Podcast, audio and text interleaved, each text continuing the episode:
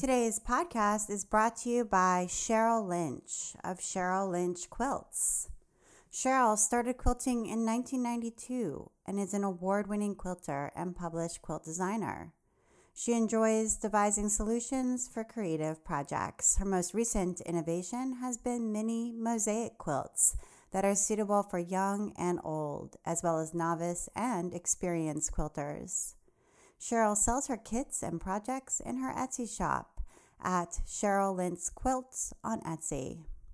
She is offering While She Naps listeners a discount of 20% by using the coupon code While She Naps.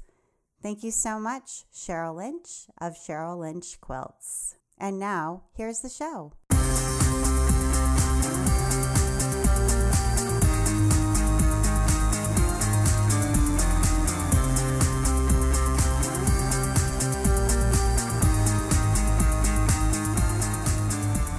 Welcome to episode 152 of the While She Naps podcast. I'm Abby Glassenberg. Today, we're talking about building a business in the sewing industry with my guest, Pati Palmer. Pati is the driving force behind the Palmer Pletch Publishing Company, which has published dozens of sewing books and how to DVDs. And she's also the creator of eight Palmer Pletch Sewing Notions products, including Perfect Fuse interfacings. Pati has been designing for the McCall Pattern Company since 1980 and Vogue prior to that. She has written the guide sheets for over 250 patterns that include fit and sewing tips. Palmer Pletch workshops are offered in several cities around the country. And Pati's also excited that her daughter, Melissa Watson, is following in her footsteps, joining a number of talented young women new to the fashion sewing industry. So, Patty Palmer, welcome. Well, thank you, Abby. Glad to be here. Yeah, it's great to have the opportunity to talk to you. And so, we're going to start way back in the beginning and hear a little bit about your um, background. And I wondered if you would tell us where you grew up. Oh, that would take the entire rest of the show. did you move around a lot? We did. I went to 12 different schools in 12 years, but mostly in Oregon. Um, my dad was a teacher and a coach, and then went into logging, and we moved to Montana. Um, I just went to my high school reunion in Missoula, Montana, and that was my third high school. But uh, Hood River Valley, Oregon, was one major location, and the Oregon coast another and then Montana, the third one. Oh, wow. But I, I loved it. I mean, I amazingly adapted really well. Just, I think I just sort of thought, well, I have no choice. We're moving. We're going to a new school. yeah. So, did you have siblings? Uh huh. Two younger brothers. Okay. And so your one dad of them works for me now and has oh. for about thirty years. oh wow! What does he do for you? Well, he used to run an import business. We imported with my late husband, we imported dinnerware from Italy. And then when we closed that operation, he just moved over to Palmer Pletch and he runs the warehouse and operations and all the emails that get sent out to our customers uh, about new things that are happening. And, and when people sign up for workshops or whatever, they go through him. And, and his name is George. And he's very friendly. And all the ladies, when they come to the workshops, they like to have him come over and see, see him. and he loves it. Oh wow, that's great! Oh, I didn't realize that he worked with you. Um, okay, so um, so your dad was a teacher and a coach, and um, and then got into logging. That's really interesting. And what did what did your mom do? Was she a homemaker, or did she work as well? She was a homemaker because that was more or less what was allowed at that time. Right. Okay. yeah, I figured as much. Okay. And it's and, a good thing. I mean. yeah. No. Absolutely. Um, and so, did she know how to sew? Did she teach you how to sew? Well, she sewed for me when I was little, and and for some reason, when I was about nine or ten, and I started having an interest in sewing, probably through 4-H, um, she stopped sewing, and I don't know if that's you know.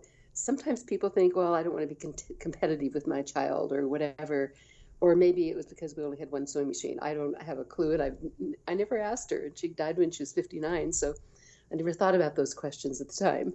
Okay, interesting. So yeah, you got into 4-H and um, and you did learn to sew some there. Is that right? Oh, of course, yeah. It okay. was a great place. Yeah, I I've never I wasn't involved in 4-H. That's not I grew up in a suburban environment and so 4-H was not something that my friends and I did. So what exactly did they, you know, did they teach you? Well, I can speak from experience of being a leader for a 4-H club club that had a cooking and a sewing uh, unit, and I co-did that with another woman who was a home economist from Oregon State, uh, which is where I went to school, and um, we had 13 uh, gals from seven to nine, and we alternated having a sewing session and a cooking session and we always had projects that they would do, and we'd go to fabric stores and uh, talk about shopping for fabric, and uh, then they would enter a garment in or a recipe or whatever in a uh, county fair, and if they won county fair, they went to state fair, and Melissa, of course, was probably the main reason that I decided to do this because I thought it was a good experience for me, and I think it would be for her.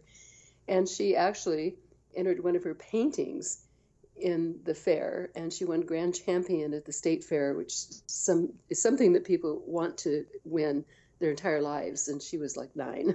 so, wow! Yeah, yeah, she's very artistically talented. Okay, so she you didn't, she didn't do well though on her sewing project. Oh, a perfect, perfect dress with a lace-up front, and she just got tired, and she just put the two ends of the tubing, lapped them, and sewed across them and then laced up her dress. And they couldn't really give her anything but a white ribbon for having that little raw edge just sticking out. Oh my goodness. That's funny. Um, it was. I um, didn't intervene. right. No, right. Good for you for not intervening. so, um, so you were not only involved in 4-H as a kid, but you were also involved as a mom. It sounds like once you, um, once you had a daughter. Yeah, and and it's such a. I mean, if anybody that lives near where they have county fairs and then they probably have 4-H leaders that you know take on kids. So it's a great experience. Mm-hmm. Okay, and then in high school, you were also the state debate champion for Montana. Yes, and I just had dinner with my uh, partner in Missoula when I went there for our reunion last week. Wow! And, and she went on to be an attorney. so but I went on to be a public speaker and a writer, so I guess the debate uh, served us both well. Yeah, right, exactly. You didn't go on to be an attorney, but you used a lot of those skills in the business that you did build. Yeah, I think it's the reason I do what I do, actually. Really? We had, yeah, we had to do, you know, you had to prove a topic um, that the question that was uh, explored nationally like um, federal aid to education was one example, and you had to be able to prove it was a good idea and prove it was a bad idea. So you really had to get your thoughts together and get your proof together. So we did a lot of research and really researching and hypothesizing is just what I do in writing sewing books or, or editing sewing books as well. And um, and then we had to speak. So you know those are the tools I think that made me more successful in the career that I chose. Yeah, exactly. So when you were thinking about your career, um, I mean, I can't imagine that. Well, maybe you imagined this particular career, but um, but maybe not. What what did you think you wanted to go on to do um, when you went off to college? Well, you know, just like most young people, I had no clue, and I had absolutely no clue that sewing I mean, I used to enter contests and play my accordion, and I was rotten at it. I never thought you could enter clothing that you'd made until somebody won Miss America for being a, a sewer. um, but I was a social, uh, what do you call it? Social, uh, I can't think of the name of it. That's what I started with in college anyway, social work, I guess. And then I took a textiles class and a food science class nutrition class, and I was so fascinated with both that I moved over to home ec and finished Oregon State with a clothing, textile, merchandising, and design major in home economics, and uh, that so I that was setting me up for a career, probably to be a teacher. But I didn't want to be a, a middle school or a high school teacher, so I sort of didn't go that direction, and my dean was not happy with me about that. But anyway, I just I graduated in 1968, and that was when the sewing industry was growing by leaps and bounds, probably because of companies like Stretch and Sew making right. sewing easy and teaching so many people sew. So when I got out of college, I went to Meier and Frank first, and um, uh, got on their executive training program to be a buyer, but I didn't really. And what um, was I don't know what Meier and Frank was. What oh, was I'm that? sorry. Yeah, you know how there used to be department stores everywhere um, in the country, like they were homegrown, and then May Company and Macy's and all those stores bought those department stores. Right. But Meier and Frank was still Meier and Frank. I think it had just been bought by May Company, and I was a buyer trainee and eventually became a buyer, but I left in the meantime for a while and went to work for Armo Interfacing Company as an educator in the Northwest. And eventually, after that, went when those jobs started disappearing, I went back to the uh, company and created a um, corporate home economist position, and I ran a sewing school in five stores and bought sewing notions and brought in events for the store. But my Armo job is where I met Susan Pletch, and we were she lived in California, and we were asked to develop programming for all of the other 30 representatives around the country. And we had so much fun working together that eventually we started a business together. Okay, so just backing up a little bit. So you worked at this department store as a sort of a trainee buyer, um, in the sewing department. And that involved sort of um, choosing notions and fabrics that would be carried at the store and also educating um, consumers or sort of teaching classes at the store. Is that correct? That's what I did when I came back to the store. Okay. But my first time I was hired right out of college, I was one of, I think, 10 out of 600 applicants for a job as a buyer trainee, but they could put you anywhere they wanted to. And I was in ready to wear and I was in lingerie and Oh, I, I see. So actually just buying clothing. Learning to buy. Learning yeah. to buy clothing. And I could have been in housewares in China or right. something. right. Okay, got it. And then you took this other job at um, Armo Interfacing, and what did they make? What was that? Well, they were the largest, probably one of the largest, uh, other, other, than Pellon, one of the largest interfacing okay. manufacturers in the world, and they sold to all the American uh, ready to wear companies. And uh, they just decided to go into home sewing, and they had linings and underlinings and interfacings. They developed the first fusible interfacing, so I was a part of that whole movement. We used to call them bacons because they weren't really very good. And eventually they came out with weft interfacing, interfacings, which were wonderful, but they eventually went bankrupt because all the interfacing, I mean, all the clothing construction went abroad.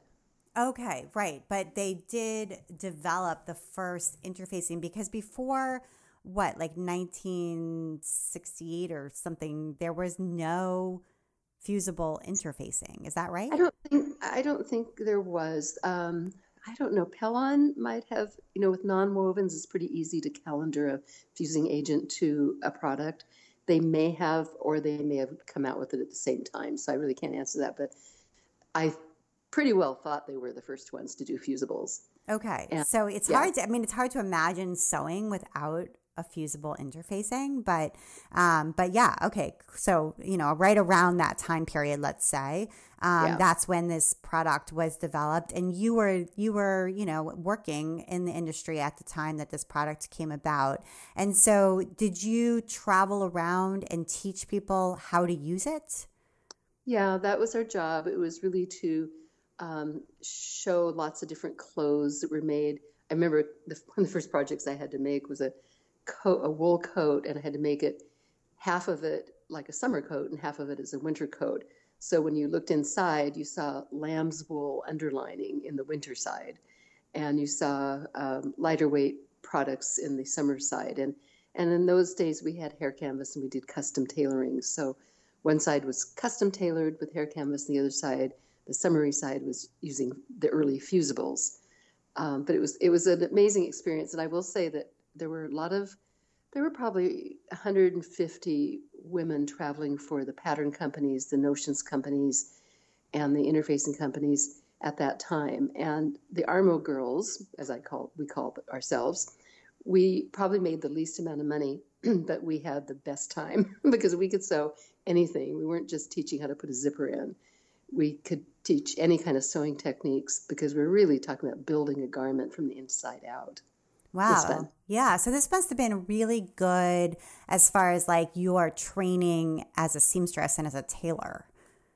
Yeah, absolutely. And we did couture techniques. We did bias lamb's wool and hems. And I mean, we just could do anything we wanted to. That's what was so much fun about it. And then teach it and include it in a program. Of course, uh, when you teach and you talk about their products because you love them, it's really easy to train salespeople or teach consumers. And we'd even go into high schools.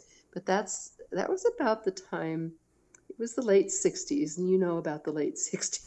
There was yeah. a lot of rebellion, and the high school kids, they really didn't want to hear about flying so anymore. yeah. So we sort of redirected, but we did a, I did a lot, went into a lot of high school home ec classes and talked. And I think I'm kidding in a way, but uh, I could see the change coming I might say it that way. Sure. Yeah. I mean, right. I mean, you graduated in 19, you said 1968. So, yeah, I mean, that, that was a pretty crazy time in this country. Yeah. yeah, for sure. Um, okay. So, I mean, but it does sound like you got a lot of like on the job training through these two different companies that you worked for over the course of those years. And, and that was like a, a total of, um, of 15 years or so that you spent um, between these two different companies. Is that about right?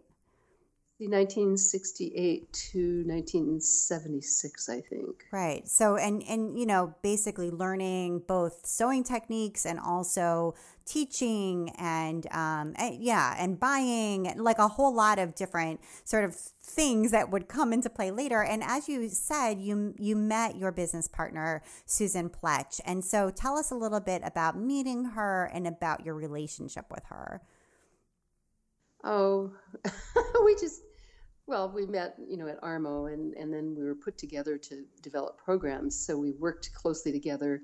At her, I usually went to her place because she was married, and and I could just be gone longer. And so we'd go to San Jose, and we'd start developing. I think one of our first things was interfacing knits because knits were all of a sudden really popular, and uh, we wanted to underline them and all those things because that's what we did. It was sort of funny when I look back at it now. But we just had so much fun. And her husband would say, We're going out to dinner and I don't want you two to talk sewing. well, we didn't really know what else to talk about. And so we'd sit there just totally silent. And all of a sudden, we just burst out something about sewing. And then, uh, not long after that, all of the companies no longer had educational representatives because they were it was too expensive, and the industry was changing uh, a lot. And so Susan was actually the last educator for the sewing industry in the United States, and that was for Tal- Talon Zipper Company. And she, um, her last major job was going to every J.C. Penney store in the country and giving a talk to salespeople and consumers about interfacing or about zippers. Wow. And Talon. Yeah. yeah. so so that I mean that truly this was in the mid to late seventies. It sounds like. Um, yeah. Yeah. Well, pretty much early before the mid seventies, and okay. I started it. I started back at Meier and Frank in I think 1971. So I was just three years in the the traveling, you know, kind of part of the sewing industry. And that's when I went back through and finished the training program to be a buyer. And then um, talked to them, well, they started a sewing school as well. And then I talked them into making me a corporate home economist, and I could do cooking things and bring in people to do that as well. So, and just be then becoming a buyer. But I got to go to New York twice a year, every year, and uh, loved New York City. It was fun. But I met all of, I went with a fabric buyer, and he was the big buyer and treated royally, and so I got treated royally right along with him. It was really fun. I bet. Yeah. Okay. So, how did you and Susan get this idea that maybe you should start a company together and strike out on your own? That seems like a really big step. Well, she came to a show I put on, a big consumer show at Meier and Frank, and she was sent there by Talon, but she also knew she wasn't going to have a job pretty soon.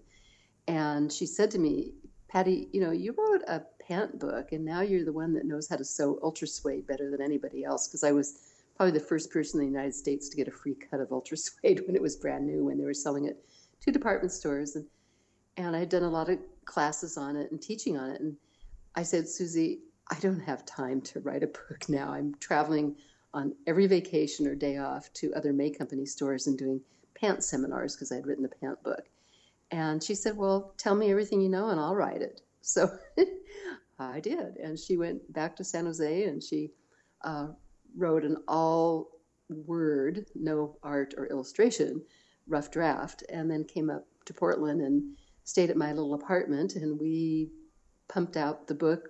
Uh, boy, it was different then. We typed everything on a typewriter and pasted it up and I drew rough art and she made it final art and we pasted that up and we used little ziptone things to c- create shading for the printer. But that said, every page was probably redone 20 times. And then the book comes out and the, we proofed it very thoroughly. The first sentence in the book said, Ultra suede is an amaxing new fabric. Oh my gosh. like, no. so much for proofing. But anyway, there's no such thing as a perfect book, let me tell you that. I want to take a minute now to talk to Cheryl Lynch of Cheryl Lynch Quilts. My name is Cheryl Lynch, and my business is Cheryl Lynch Quilts. And what inspired you to come up with this idea of the fabric mini mosaic quilts? A lot of my quilts are inspired by my trips, and we were on a trip to Israel and we went to this amazing temple that was covered floor to ceiling with mosaics and i just love them but i didn't want to start a, a hobby with with stones and stuff like that so my goal was to figure out how to do it out of fabric Oh, cool. And so how is the how do you what is the process behind making the mini mosaic quilts? So I, I start using with I start with batik fabrics, and I use batiks because they're tightly woven, and it doesn't matter what what side you use. And we all have lots of scraps of them if you're a quilter. So I cut them up into little squares, and I follow a pattern, and I place the little squares on sticky stabilizer using tweezers and a pair of scissors. Not very fancy. And it's nice because it's low sew until you kind of get to the end when you sandwich them like a quilt and quilt it. Wow, so cool. What an innovative process. I love it. And the end result is so pretty. Um, what a neat process, Cheryl. So cool. So, where can we go to try our hand at this? Because you've got some um, kits available so people can kind of give it a go and see how they like it. Yeah, I sell them as kits or as patterns. So, the kits include the batik fabric, the pattern if you just want to use your own scraps. And I sell them in my Etsy shop and the URL is www.etsy.com slash shop slash Cheryl Lynch Quilts. Oh, that's great. Thank you so much, Cheryl. We're going to all go check it out. Thanks, Abby. Thank you so much, Cheryl. And now back to my conversation with Pati.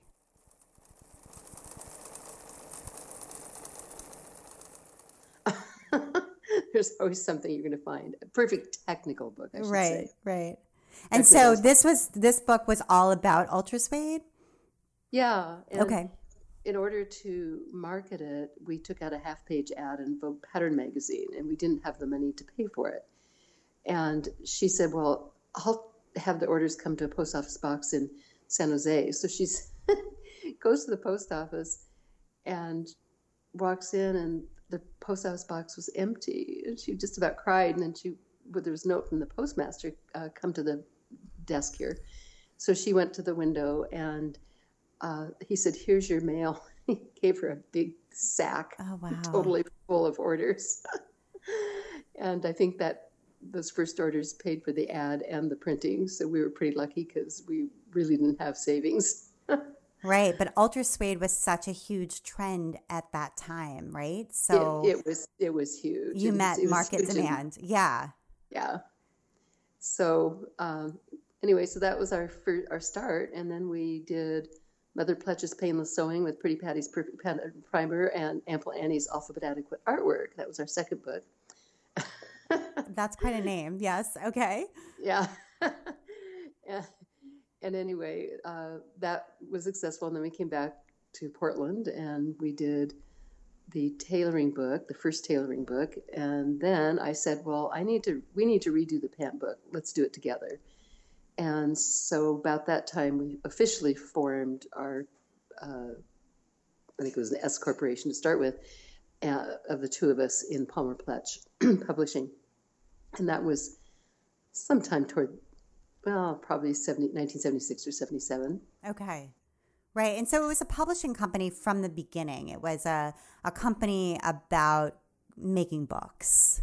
Right. And to promote the company, we she traveled first with Ultra Suede seminars, and then about a year later, I quit my full time job and and added pants seminars. And but at that time, stores didn't want to pay you to come because we used to come free because we were paid for by a company. Right, right. That but was we, it. The model had changed, right? Because the company previously was paying you was paying you you were on the staff of the company of the interfacing company right. so you'd come and do a demo to promote their product but now you were on your own and so the store needed to pay you to come and they didn't want to do that no and we'd sort of hold their hand and say you know we can't come and do it free because we have to pay airfare and expenses and all that so we decided okay we'll, we'll tell you what you have a minimum number of people that you need to have,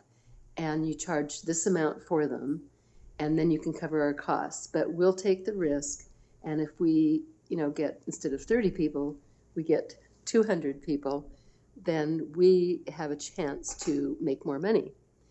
And um, and that worked out actually very very well because I remember some times when we had um, you know 200 people and we might have made $5000 that weekend which in the late 70s was really a lot of money. Right. And you know you could easily pay your expenses out of that. And uh, and then you had a risk of maybe you know it not working out so well or something happened and nobody could come maybe a weather event or whatever but it was going well for us and we, we had a lot of demand. And then we ended up by 1980 having nine of us traveling and, and i did all, all the scheduling initially. And uh, well susie and i traded off neither one of us loved doing it because you'd have to get up at four o'clock in the morning to start calling the east coast stores and and stay until you know six or seven at night and putting the schedule of 900 seminars a year for nine people wow. Yeah, that's like a lot of logistics. Yeah, you need like a manager, like a yeah, yeah. Wow. Well, eventually we did. One of our representatives took over the scheduling and the uh, promotion. But we used to run full page ads in Sew News, and Sew News was from Seattle, started in Seattle, and it was brand new. And we ran full page ads twice a year for six or seven or eight years. I'm not sure. And but we listed the schedule where we were going to be. So everybody in the country that sewed that took sew news they could see oh they're going to be in davenport iowa um, at this store or whatever. And that really got people to our seminars. Right.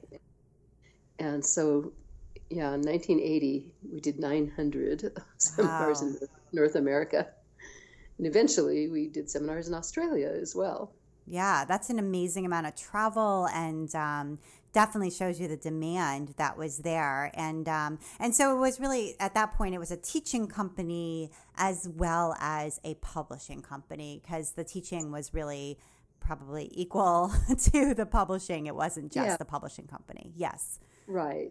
right. And all of our te- all of us were on the teaching part of it, um, except for Susie and myself. We put all of our teaching money into the company and we paid ourselves a salary, but all the other women were contract labor and they paid their own expenses.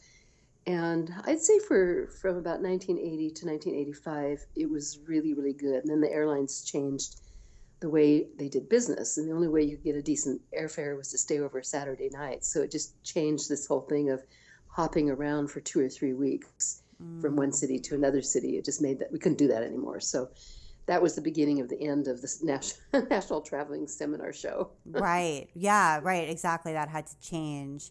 And then how did you meet um, Marta? Um, is her last name Alto? Uh-huh. How did you meet her? Uh, well, back when I was at Meier and Frank, when I left, uh, first um, Joanne DiBenedetto took my job, and then Marta came in when she left and took her job. And so she ran the sewing school at Meier and Frank. Um, but before that, she came in as a custom dressmaker for the store. I had introduced her to the store and said, she can sew ultra suede. and, and so she started doing ultra suede dresses and suits and clothes for men and women out of ultra suede for the store before she took on the job of running the education part of the store. Um, and then she got married, had children, and um, eventually she came on as one of the traveling representatives doing ultra suede and but she and i we actually taught together for a while at and Frank too. And and that's uh, when i knew her skills or learned her skills in in sewing and and we just did more and more together. Okay. All right. And then um, so susan left the business in 1985 um, and i'm wondering uh, why she left well, she had been happily married. No, I'll say not so happily married, divorced. And she wanted to be married again. She liked being married. And she said, We are too busy and I don't have time to find a guy. so that's why she left. So the life, she, basically, the lifestyle of this business was not matching the lifestyle she desired. No, no, no. We were just gone all the time and busy all the time, and and she, she was right. It wasn't a good thing to develop relationships, and she did. And she wanted to have a partner, a life partner, and she found that. And uh, she pretty much just retired from working, period, at that point. And she was pretty young. Um, but her main thing after that was she wrote a book called Smart Packing about traveling, packing for different kinds of trips. And it was very successful. But she had learned how to publish and she knew how to write. And um, so it worked out and we still see each other. We have, in fact, I'm having lunch with her next week. Nice. And she did. She settled in Portland, and married a Portland guy. and what did it do for you, your relationships? I mean, it sounds like it was a very busy business. And was it hard for you? You know, you take things in life when they come and you adapt to them. Um, but I will say, we were looked at. I'll just call it frickin' frack. there they are again. And we, uh, we, I think we set a pretty high standard in how you look when you teach and how the quality of your sewing is. And, and we, in fact, we used to have all of our reps come to Portland and we would go through fabrics from the different companies and we'd create our wardrobe twice a year for traveling. And then everybody learned how to accessorize really well. So we all looked really good when we traveled, and I really missed that camaraderie with Susan. But you know, I didn't need it to go on, but I really missed working with her. And yet, you know, I understood what she you know needed. It was it worked out just fine. And but I'm we are both feel very lucky that we got together in the first place. Yeah, no, I'm just I was wondering if it was hard for you on a personal way. I mean, I, I understand it was hard, it, what it was like for her to leave and then for you to have the remaining um, shares of the business, but as far as like, um, you know, just your own personal relationships, like finding a spouse and, um, you know, just maintaining your own friendships and things like that. Cause I know I own a business as well, and it can be hard to have that work life balance, you know? Um, and it sounds like for Susan, it, it wasn't working out. Um, so I'm wondering if, it, if during those busy years um, in the mid 80s, when there was so much travel and logistics and all of that, whether that was hard for you. Well, I was married during that time, but my husband lived in Chicago, then New York, and then LA before he moved back to Portland. And by the time he moved back to Portland, I was 38, I think. So we got married in 1977, and so that was before Susan uh, left the business. And but it worked out for me because he was the national sales manager for a company, and he could go anywhere I was going, but I had to schedule my uh, make my schedule like six months in advance. But he could go somewhere, you know, just by calling and saying, "Hey, I need to see some of your, our clients." so we saw each other quite a bit. So it didn't that traveling didn't affect my personal life. Uh, and by the time she quit, he had moved back to Portland, and yeah, I don't. But I still traveled, so I don't know why I did that, but I did. but it worked out for us, I guess, because we had a different relationship from the beginning, you know, not being in the same city. Right. Okay. So your lifestyle it wasn't as affected. I see. Okay. Yeah, all right. So that makes sense. So so now you had the full business on your own. Um, and it sounds to me kind of like Marta um, she's been with you for a really long time and in, and in some way in some ways both she and your daughter um, they didn't become your partners per se, but they kind of um, became partner like in in different ways. Is that accurate? Well, I think what made Marta and myself work out so well is Marta hates anything to do with management. She, in fact, when she was at Meier and Frank running a custom sewing department, they wanted her to hire other people and have her just do the designing and meeting the customers. And she didn't want anything to do with that because she just doesn't like that. She just likes to sew. And she doesn't like to write but she is very good at coming up with ideas. And so that's where we got together, I think, more than anything else. We started teaching workshops together on fit and so forth. And, and she'd come up with ideas more from her background. I mean, she was a, a costumer, taught costuming at San Francisco State for a while after college. And so she'd say, Oh, Pati, you don't need to do that dart. Just smush it out. it's just a little dart. Just smush it out. and of course, that's not how I was taught in home ec at Oregon State. So um, we sort of blended ourselves together. But, you know, I'd say, Marta, I want you to write a fit book with me. And she'd go, oh, okay. and she'd get into it. And the first fit book, we went to New York and we uh, met with a lot of people trying to find out the history of pattern sizing, and then we had interesting opportunities to see a pattern collection and figure it out ourselves. And but she doesn't write anything about it, but she helps me with ideas. So, um, and if I asked her to write a book, she'd say no, thank you. but if I said, "Will you do a book with me?" yes, she'll do that. Right. So and, she's almost like an ideas, like a counterbalance with you. Yeah. Well, I call her the R and D department. Right. Right. and um, and sometimes I'll actually come up with an idea myself, but I have to say most of the time it's probably Marta. I mean, she came up with the Y bust adjustment, for example, where you can add a little extra width through the lower armhole, and but she said, well, just if it if you have to add an inch and a half or more in width for your bust, then do a Y bust adjustment and put half of it in the bust area and half of it in the armhole area. And I'm not I'm not seeing that that really is working very well. and so I said, you know, I think I've figured out how you can figure out how much you need in the armhole area. You just fold the pattern tissue in that area and bring it to your center front. And does it does the stitching line go all the way over to the crease in your armhole? Well, if it doesn't, measure the distance, and that's how much you add at that spot. And she does give me credit for figuring that out.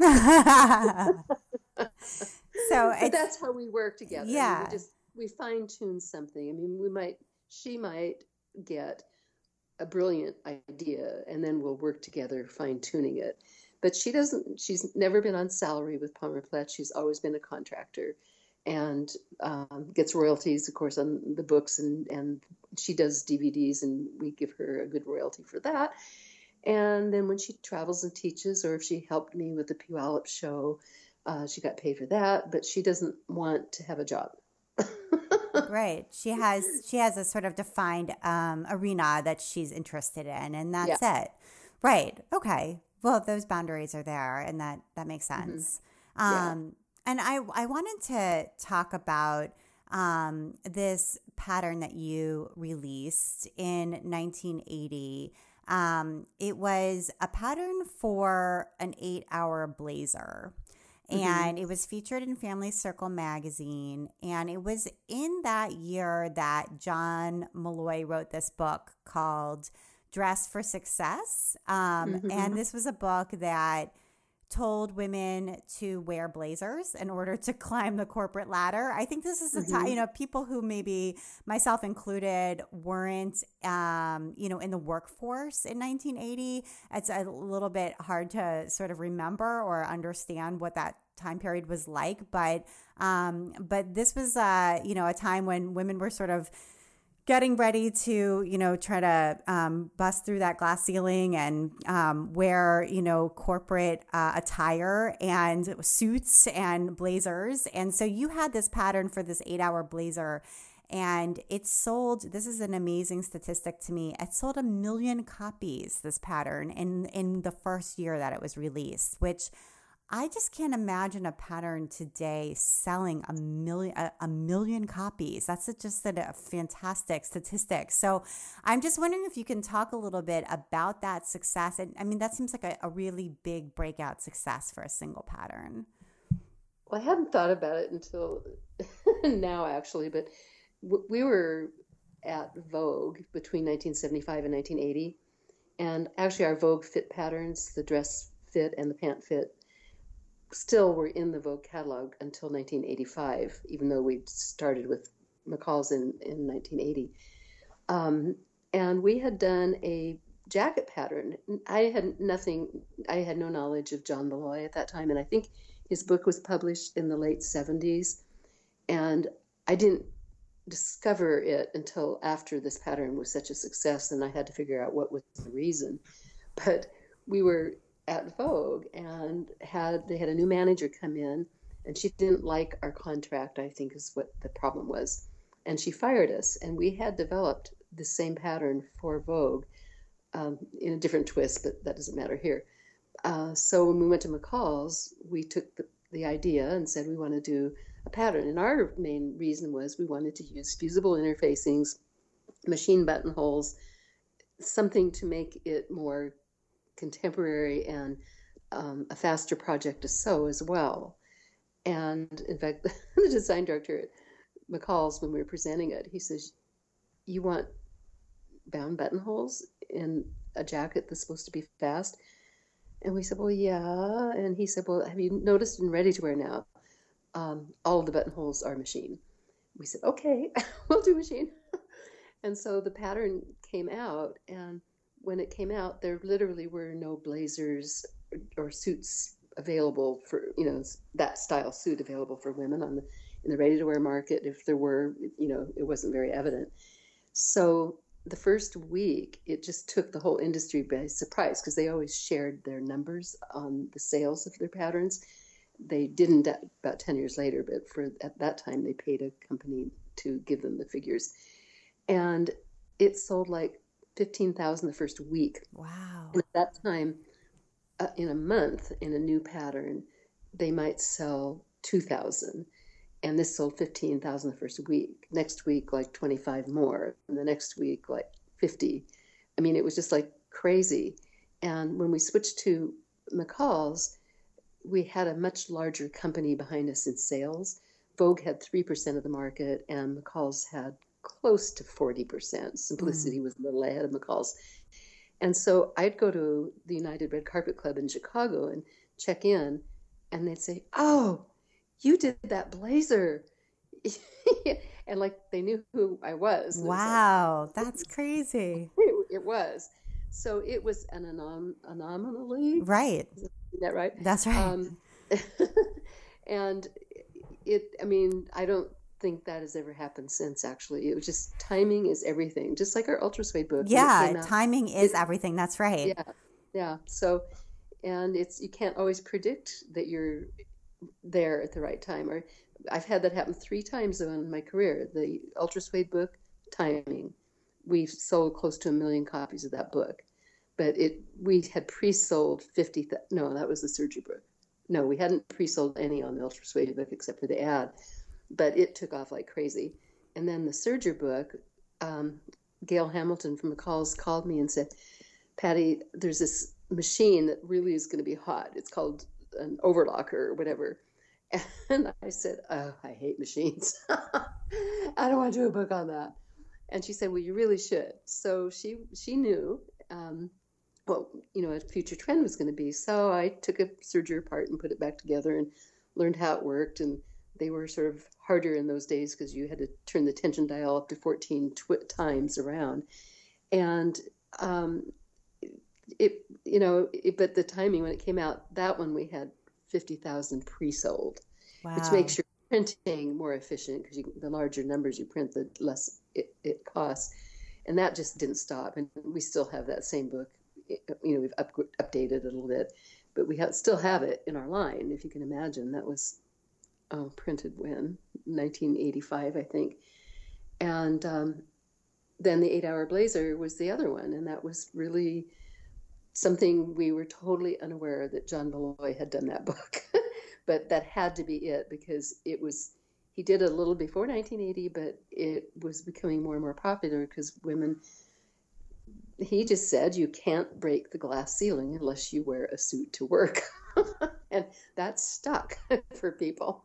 Yeah, no, I definitely, it definitely did. St- I mean, you, you, know, it definitely did stick. I mean, it's, it's still, I think it still uh, holds true. But, um, uh, so I didn't realize that sergers hit the consumer market in 1985. So prior to 1985, there were not sergers. Is that? Oh no, there were, but they were all industrial. But they were right. There weren't sergers for the average consumer to go purchase. Not something for the home sewing market. Wow, and I, I, didn't sure know that.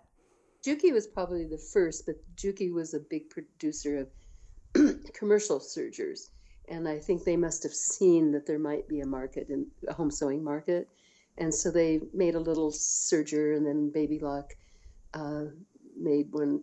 Uh, uh see, Baby Lock and White Sewing Machine Company made some of the early sergers, and then they went from there. Right, and you showed people what it was what was what it was capable of doing by writing this book.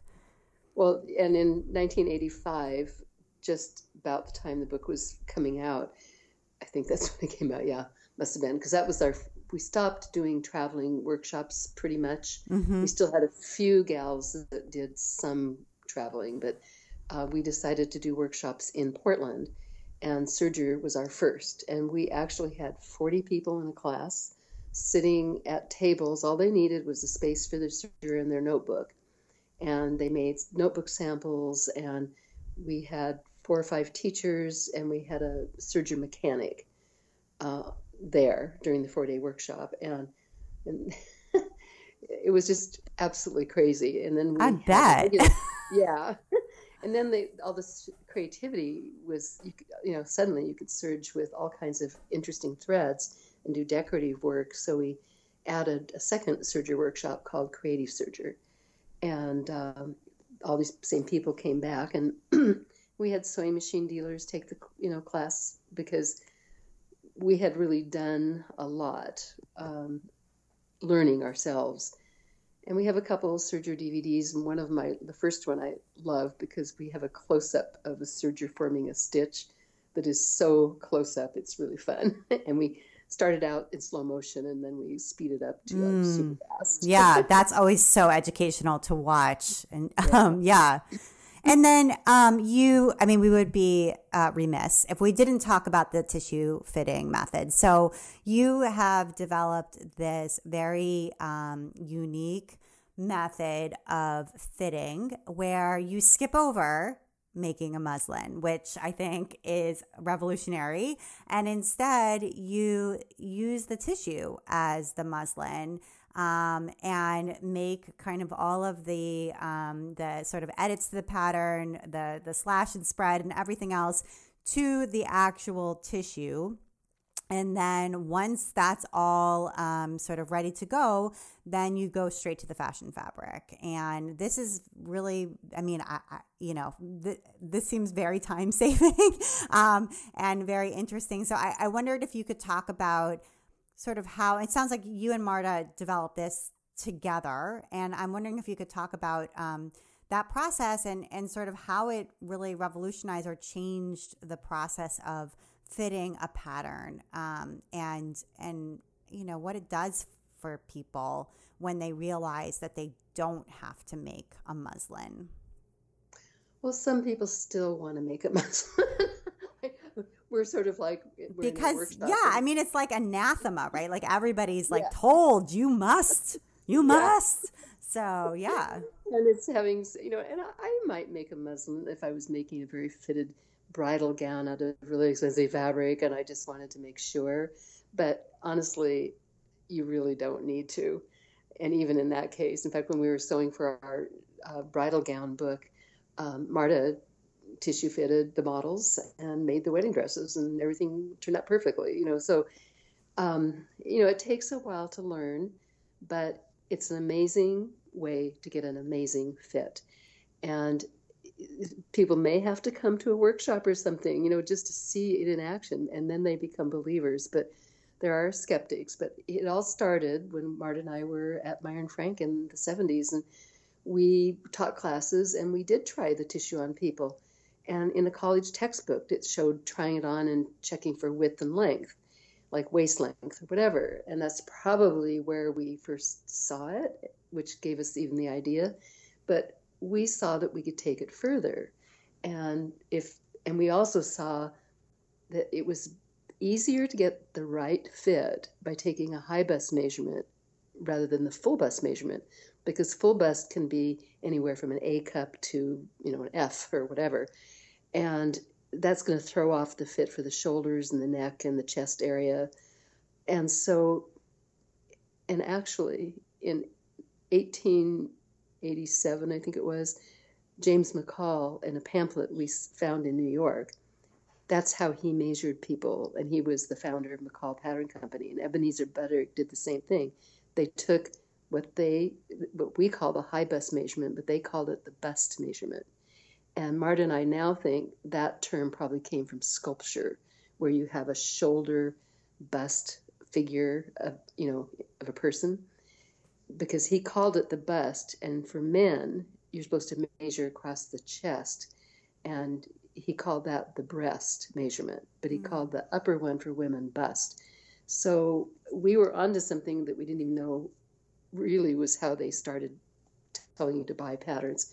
So Marta and I then decided, well, then we need to figure out a way to get the best cup size right, and so we came up with that alteration. And and then everything else i mean eventually we learned oh okay you have to start at the back. You can't start at the front because if you have a broad back and you do that alteration first you're going to get more width all the way around. So we had to figure out a way to get the bust the bust to fit on a person. But it really was easy by just you know cutting into the pattern and spreading it till it fit the width and then part of that alteration is getting a little extra length because you need two things you need width to go around the fullness and you need length to go over it because the bigger the bust is, the more length you need, and you end up with a deeper dart, which that alteration, you know, does all those things. So, and then we just kept teaching classes in the workshop. Well, actually, we traveled with gingham shells in different sizes and tried those onto people for years. And we hadn't done hands on, but we learned a lot from that. And so when we got back to doing the hands on workshops, I think 1989 was our first fit workshop. And we had everybody make a muslin. And after the four days, we're like, what were we doing? They didn't get to fit any fashion. It, the muslin took all the time, but they went home with a perfect muslin. But what are they going to do with that? Right. Well, I mean, they learned from it. That's fine. But then we thought, okay, we're just going to go right into tissue fitting like we do for ourselves. And that was a big thing because uh, we hadn't done it in an actual workshop situation, hands on. So here we were faced with fitting all these different body types in tissue, and it worked fabulously. And at the end of the four days, they got lots of different fashions tissue fitted, and some of them cut out of fabric and pin fitted, which is the second step to quote tissue fitting. Um, yeah, it, it, it works really well, but there are naysayers, I will say. I bet. Just, just I don't know if I should say this, but it was really funny.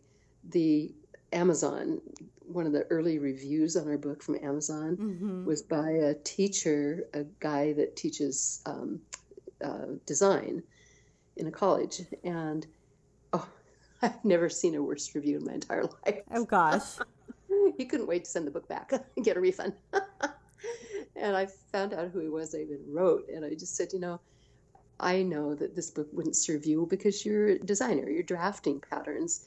But I said I had another guy come um, and take a workshop, and he felt the same way.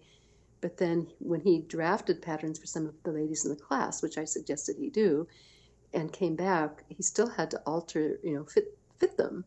And so he learned a great skill for teaching kids that maybe go on into altering or custom sewing, not just drafting their own patterns. But I've never heard back from him. Right. Uh, but he just but, like could not get past Oh, he just said, oh, he said the worst things about the book. I've never said, I've never ever.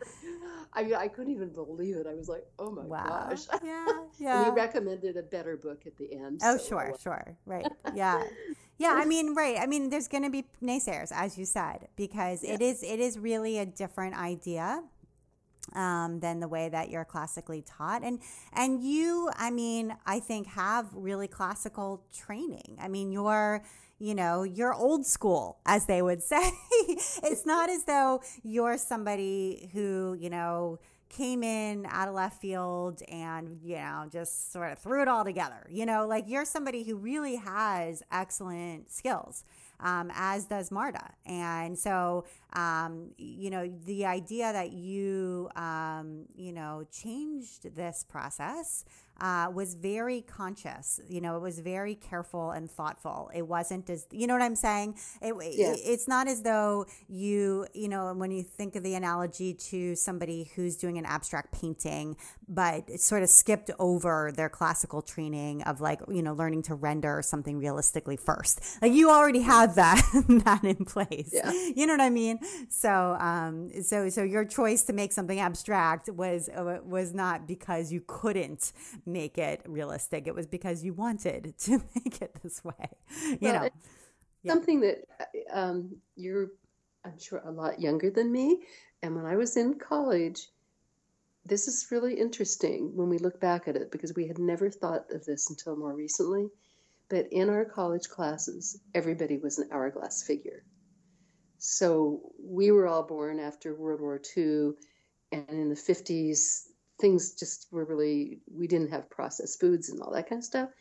And kids were a size 10 or a size 12 or a straight size 14 or whatever. And in college we read the book on how to alter but we didn't really practice it because people were pretty much like the pattern size. And then in the real world as we started teaching especially getting into the 1980s 1990s people were not exactly like the pattern. And so you had to be creative and develop something that was going to work for people and be a little bit easier. So, yeah, and I think that verifies what you're saying, but it we did come from not really learning much about fit. We learned more to draft a pattern or drape a pattern or something like that in those classes. Yeah, I mean, one of your sort of mottos, right, is like real clothes for real people. Mm-hmm, um, mm-hmm. And I think that that fits right in there, right? Like yep. it's it's it's real and, and, and real in a number of, of different ways. So yeah, yeah. Mm-hmm. And I'm wondering if um, has it been a challenge for you as you've gotten um, into the 2000s and embracing um, sort of keeping your business relevant and embracing some of the changes that have taken place in media. Um, since you do have a media company, a teaching company, and so much has changed with the internet. Um, and I know you've become a really good photographer um, and sort of, you know, took that on yourself um, and uh, got into doing video. Um, but I'm just uh, wondering about, I know you're blogging, um, but, uh, but has that been hard for you or have you been excited by that or, or how has that felt? Well, I love technology and I pushed our company to go digital from, you know, pasting up things. And that was really a hard thing for everybody to learn, but I, we did it a long time ago. And my design director can do anything now, just about. She's, we're, you know, Illustrator, Photoshop, InDesign. She's very proficient. And then Melissa, when she moved to New York um, early on, she took classes in Adobe products at FIT on weekends and really learned this. And she adapted much quicker than any of us to those skills. And even I can do Photoshop and InDesign. I'm not very good at Illustrator, but all of it is, I felt early on, is so necessary. I didn't necessarily know where else to go with it other than publishing books, but um, sometimes things just happen for a reason. Melissa decided to quit her job and start a different business and also come more into the sewing industry, even though she'd been designing for McCall's for quite a while. But she said, Mom, your book need your new fit book needs to look more modern. And she said, I'll design it for you.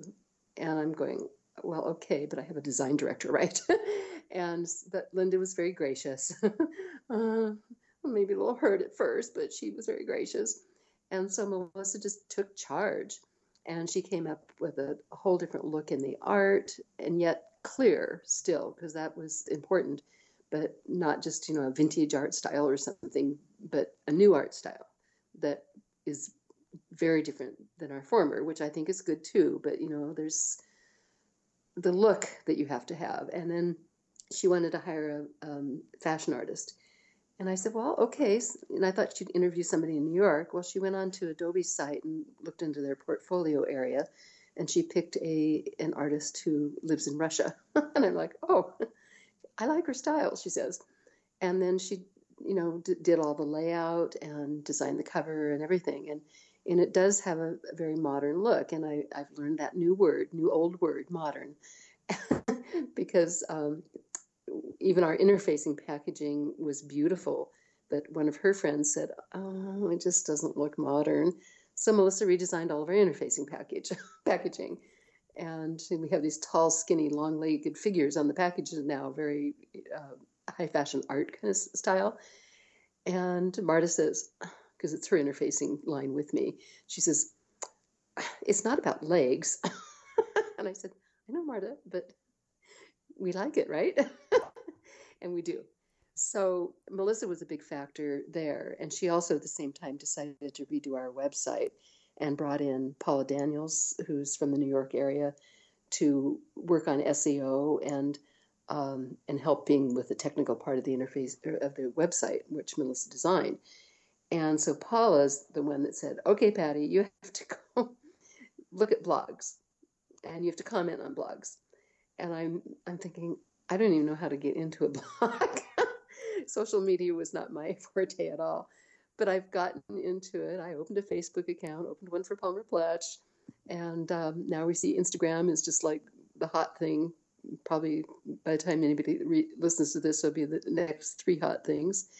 But we get so much response from the from social media, and I love going and and joining a chat room and interacting in the chat room and trying to be sort of in the background. Um, but, you know, if somebody asks a fit question, I'll answer it.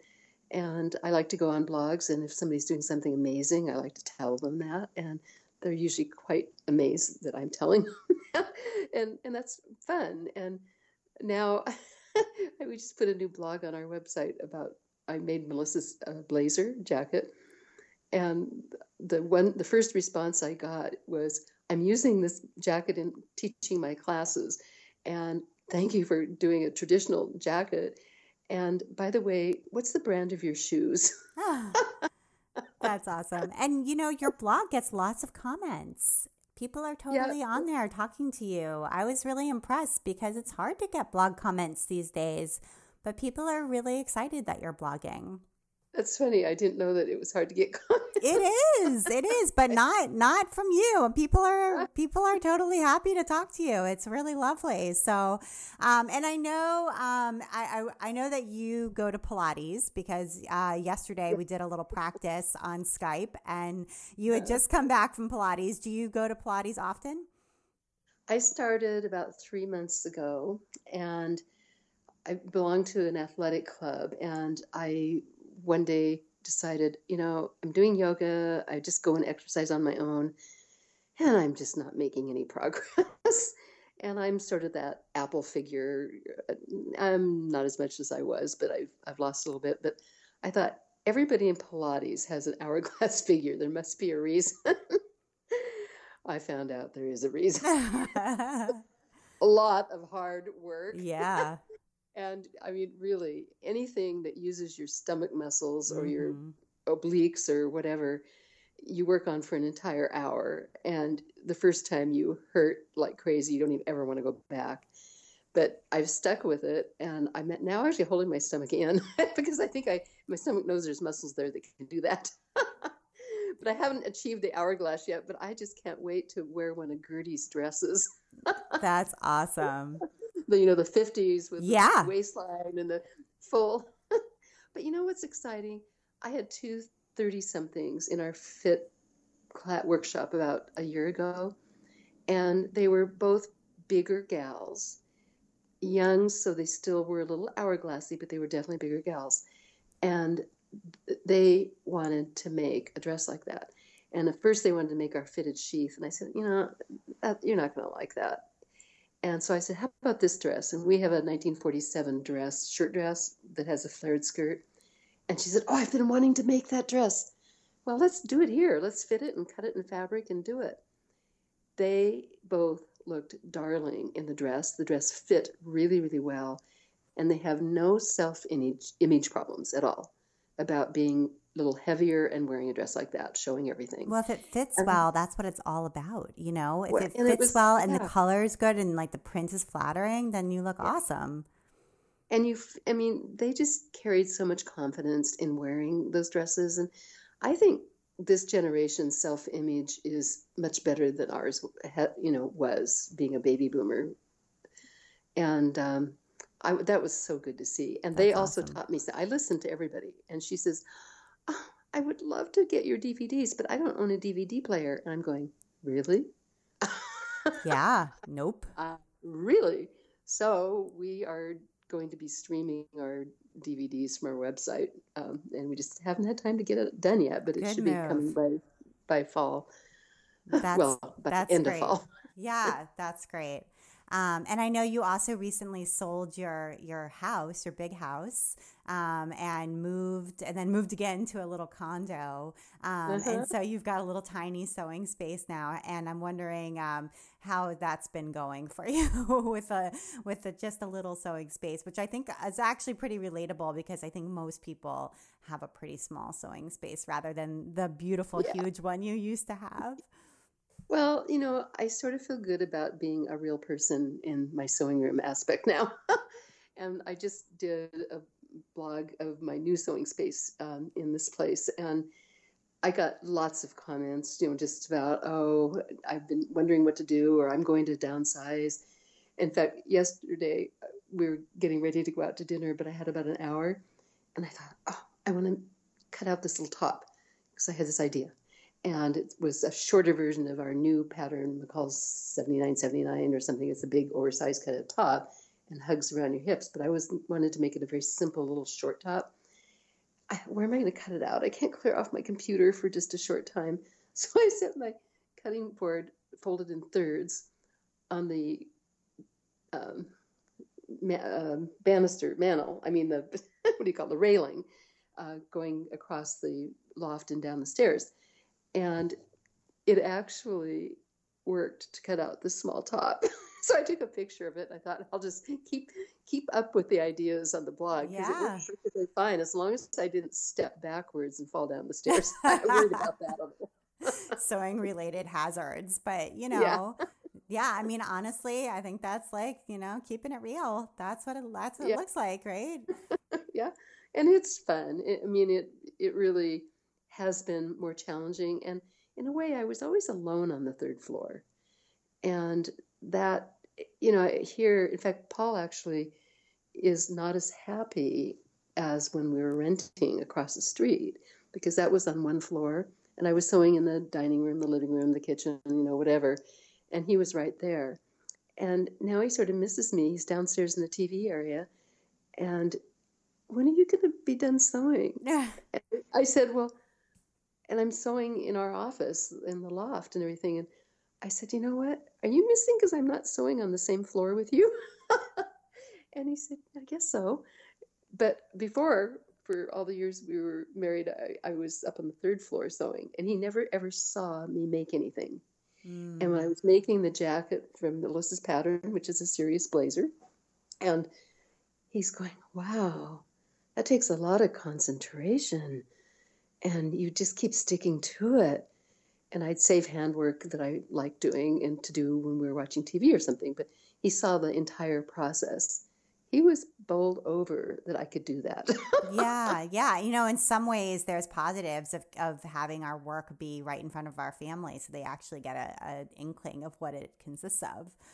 Yeah, yeah, yeah. yeah. I, it's good. Yeah. So everybody out there that has to sew in their dining room table, it's it's it's helpful. Yeah, not the worst thing in the world. well, Pati, thank you so much for taking the time to be on the While She Naps podcast. I really enjoyed talking with you. Well, thank you. And I have to say, I'm impressed. You've really done your homework because you know a lot about me. well, that means a lot to me. So thank you. And you've been listening to the While She Naps podcast. I'm Abby Glassenberg. Visit my blog, whileshenaps.com, where you can sign up for my email newsletter to get the best in sewing, blogging, and small business delivered right to your inbox each week. Today's episode was sponsored by Cheryl Lynch Quilts. Cheryl's mini mosaics are available as both patterns and kits, along with a cutting guide to cut the fabric into small pieces. Themes range from transportation to flowers, to animals to bugs and bees. You can find these items in Cheryl's Etsy shop at Cheryl Lynch Quilts on Etsy, or ask for them at your local quilt shop. Cheryl is offering my listeners a discount code of 20% by using the code WhileSheNaps at checkout. If you have any questions, you can reach her via email at oivequilts at yahoo.com. Thank you so much, Cheryl. And if you enjoy the show, tell a friend about it. Thank you so much.